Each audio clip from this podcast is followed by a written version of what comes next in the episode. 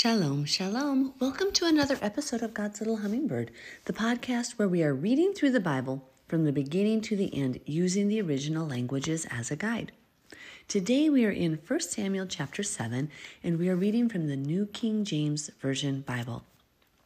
If you're new to this podcast, remember you can find that Bible online from places like Blue Letter Bible, Bible Hub, and such like that for free.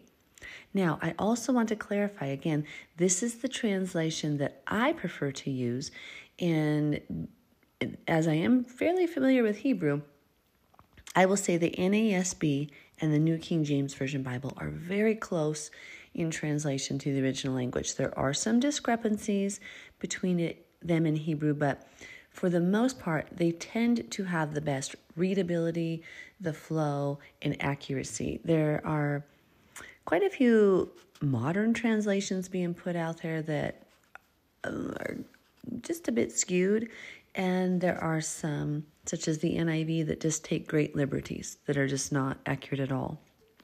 And the paraphrased Bibles, be very careful of them because they're just not even the Bible anymore. So I just, it's not that these are the only versions you can use, but they do seem with the Hebrew to be the most accurate. So Use what you want, but that's from what I'm reading today. I pray, Father God, anoints this reading, helps us to have eyes to see, ears to hear, and hearts to comprehend His truth. Then the men of Kirjath Jearim came and took the ark of Yahweh and brought it into the house of Abinadab on the hill and consecrated Eleazar his son to keep the ark of Yahweh. So when you consecrate something, when they consecrate this person, they were making him clean and pure enough to take care of it. Probably immersing him uh, in a mikvah, which would be, we would call baptism, and cleansing him physically, but also probably teaching him the rules of the ark, right? So they don't look into the ark like the men of Beth Shemesh did and end up dying. So it was that the ark remained in Kirjath Jearim a long time. It was there 20 years, and all the house of Israel lamented after Yahweh. And it literally does say lamented after Yahweh. So, what do you think that means? Like, why would they lament after him? because, you know, the word achar, after, behind. It almost appears in the word language used that Yahweh was ahead of them. He had left them, so to speak. If you think on a path and somebody walks ahead of you and leaves you, you're left behind. And so they were they were mourning. They were realizing Yahweh had left them in, in, you know, to a degree. Okay, verse 3. Then Samuel spoke to all the house of Israel, saying, If you return to Yahweh with all your hearts, put away the foreign gods and the Ashtoreths from among you, and prepare your hearts for Yahweh, and serve him only, and he will deliver you from the hand of the Philistines. What does that word Ashtoreth mean there? That's the word Ashtarte, Easter. I promise you, it is the same word that we translate as Easter. It was a Canaanite Babylonian goddess, a fertility goddess nonetheless. So, do not do Easter, people, because that is her name right here. And it literally says to put that away. Uh, quick side note here so, when, at the um, when they do celebrate Easter instead of past um, Feast of First Fruits, when Jesus did rise from the dead, they um they have things like the bunny and these hot cross buns and these eggs and uh, egg laying bunny and all that stuff. So in mythology, in this Canaanite Babylonian mythology, and I say both because that whole Mesopotamia region shared a lot of pagan customs. This fertility goddess apparently came to, not for real, okay, I know that's not real, but she came to the river Euphrates and produced an egg laying bunny to prove she was a deity. That is why they have Easter bunnies laying eggs. So stay away from all of that. It is icky, icky, icky. Remember, we already read in Deuteronomy not to do that stuff. Verse 4 So the children of Israel put away the Baals and the Ashtoreths and served Yahweh only. Okay, they removed that. This is the season in our life, people. The Father is calling so many people out of the church to put away their Baals and their Ashtoreths. Baal there, the Baal, the word in Hebrew just means Lord or sovereign. And so it's basically anything above you. Now, there was a Canaanite god named Baal also, But it's also the same word that in the Hebrew they used for their husband, Lord, Master, somebody over them.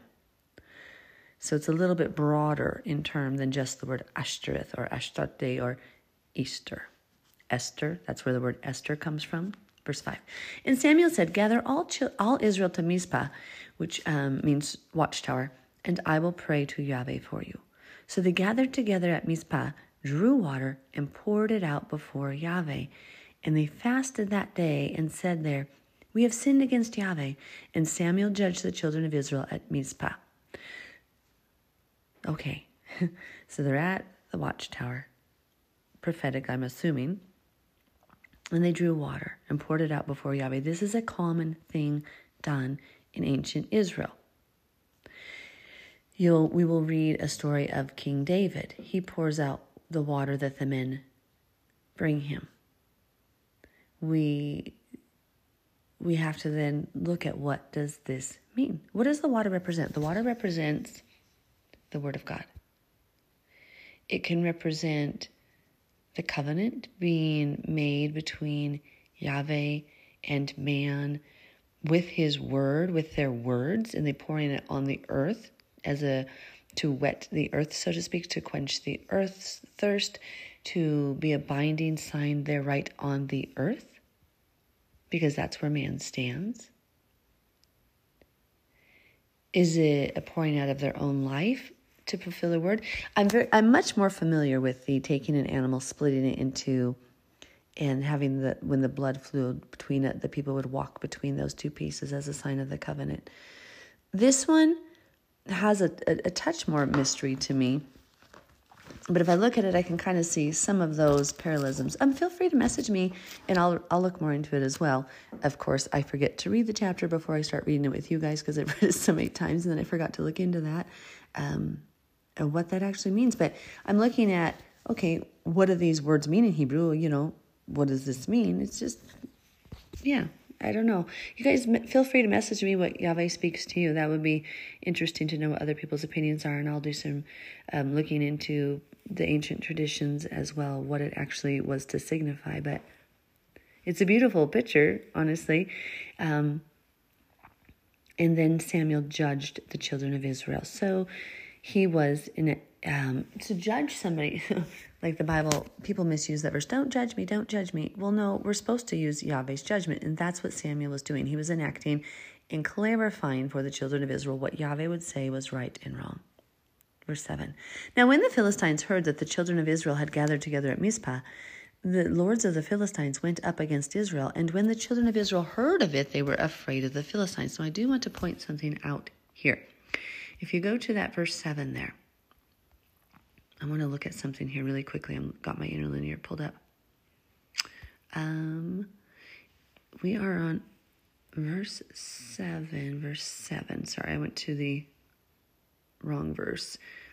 My bad. Let me click on the correct verse really fast. I want to point out something to you. Um, sorry for this little long hiatus here. So, here the word for lords is seren, seren, and so it's not the same. So sometimes you will see the word for Lord in the scripture as the word Baal. So sometimes you'll see the word for husband as Baal. And so I just wanted to look here which word was being used. And this one is actually just a lord, ruler, or tyrant. So seren. Okay, just had to look that up as, before we moved on. Okay, so again, when the Philistines heard that the children of Israel had gathered together at Mizpah, the lords of the Philistines went up against Israel. And when the children of Israel heard of it, they were afraid of the Philistines. so the Philistines got afraid, the Palestinians got afraid because the children of Israel gathered together. They thought, oh my gosh, they're going to war. So the children of Israel cried, or said to Samuel, Do not cease to cry out to Yahweh our Elohim for us, that he may save us from the hand of the Philistines. And Samuel took a suckling lamb and offered it as a whole burnt offering to Yahweh. Then Samuel cried out to Yahweh for Israel, and Yahweh answered him. That's beautiful. Now, why was Samuel allowed to offer a sacrifice? Because remember, at this point, the temple, the place at which Yahweh had made his name abide, had not yet been revealed. Currently, and before this, Yahweh, Yahweh, the ark of Yahweh was in a tent, the tabernacle. They had not yet built a structure, a permanent dwelling for it.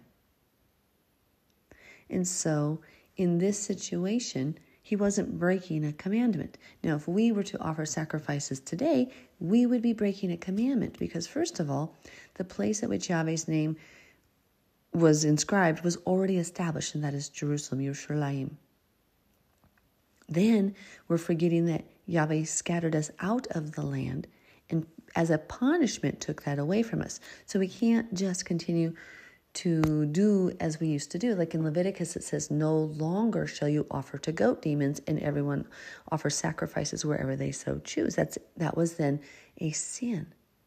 So after we had the place where his name was was where he put his name, which was Jerusalem, and we know that once he let his temple be destroyed, now we are in a punishment time, a mourning time, a repentant time. We will do it again. Ezekiel tells us that. Specifically, if you read in verses 45, chapter 45 to the end. Okay. Now, as Samuel was offering up the burnt offering, the Philistines drew near to battle against Israel. But Yahweh thundered with a loud thunder upon the Philistines that day, and so confused them that they were overcome before Israel. It must have been a loud thunder. If you've ever been in the Midwest of America, you know what that's like. I didn't, at one point, I didn't understand that there was no pre trib rapture. I just had heard things. And I remember in my dorm room in Minnesota, the loudest thunder that I've ever heard because I grew up in Montana, so we had some loud thunders. But it bolted me out of bed, and I was praying God to forgive me so quickly in that moment. But uh, yeah, the the thunder, this thunder had to be really loud to confuse them. And perhaps it was accompanied by other things like lightning and storms. Who knows? It didn't doesn't clarify. And the men of Israel went out of Mizpah and pursued the Philistines and drove them back as far as below Bethkar. Then Samuel took a stone and set it up between Mizpah and Shen and called its name Ebenezer, saying, Thus far Yahweh has helped us. So Ebenezer, yeah, Eben Ezer means stone of help. And that was the church I grew up in. It shouldn't, we shouldn't have had a named group, but interesting. So the Philistines were subdued, and they did not come any more into the territory of Israel. And the hand of Yahweh was against the Philistines all the days of Shemuel, Samuel. Isn't that beautiful? Yahweh, for the little bit of obedience, with Israel turning back to him, then Yahweh acted mightily for them. Then the cities which the Philistines had taken from Israel were restored to Israel from Ekron to Gath, and Israel recovered its territory from the hands of the Philistines. Also, there was peace between Israel and the Amorites, and Samuel judged Israel all the days of his life. He went from year to year on a circuit to Bethel, Gilgal, Mizpah, and judged Israel in all those places. But he always returned to Ramah, for his home was there. There he judged Israel, and there he built an altar to Yahweh. Again, not a sin, because Jerusalem had not yet been established as the place which Yahweh had put his name. Notice again, it says Samuel judged Israel. You're going to see when they anoint Saul as king over Israel, and there's going to be a prophecy that Yahweh will restore to us judges as at first. We're not to, people get worshipped when they are kings. They have a little bit too much authority and power, and it goes to their head often. Not always, but often. Even even David stumbled in his power. But as a judge, it's a little bit different. You're enacting what Yahweh says is right and wrong, and Yahweh, therefore, remains the king. The judge acts a little bit more as the messenger or helper of Yahweh, and that is how it was supposed to be. There's many verses. Go look it up, do your homework. You all have a blessed day.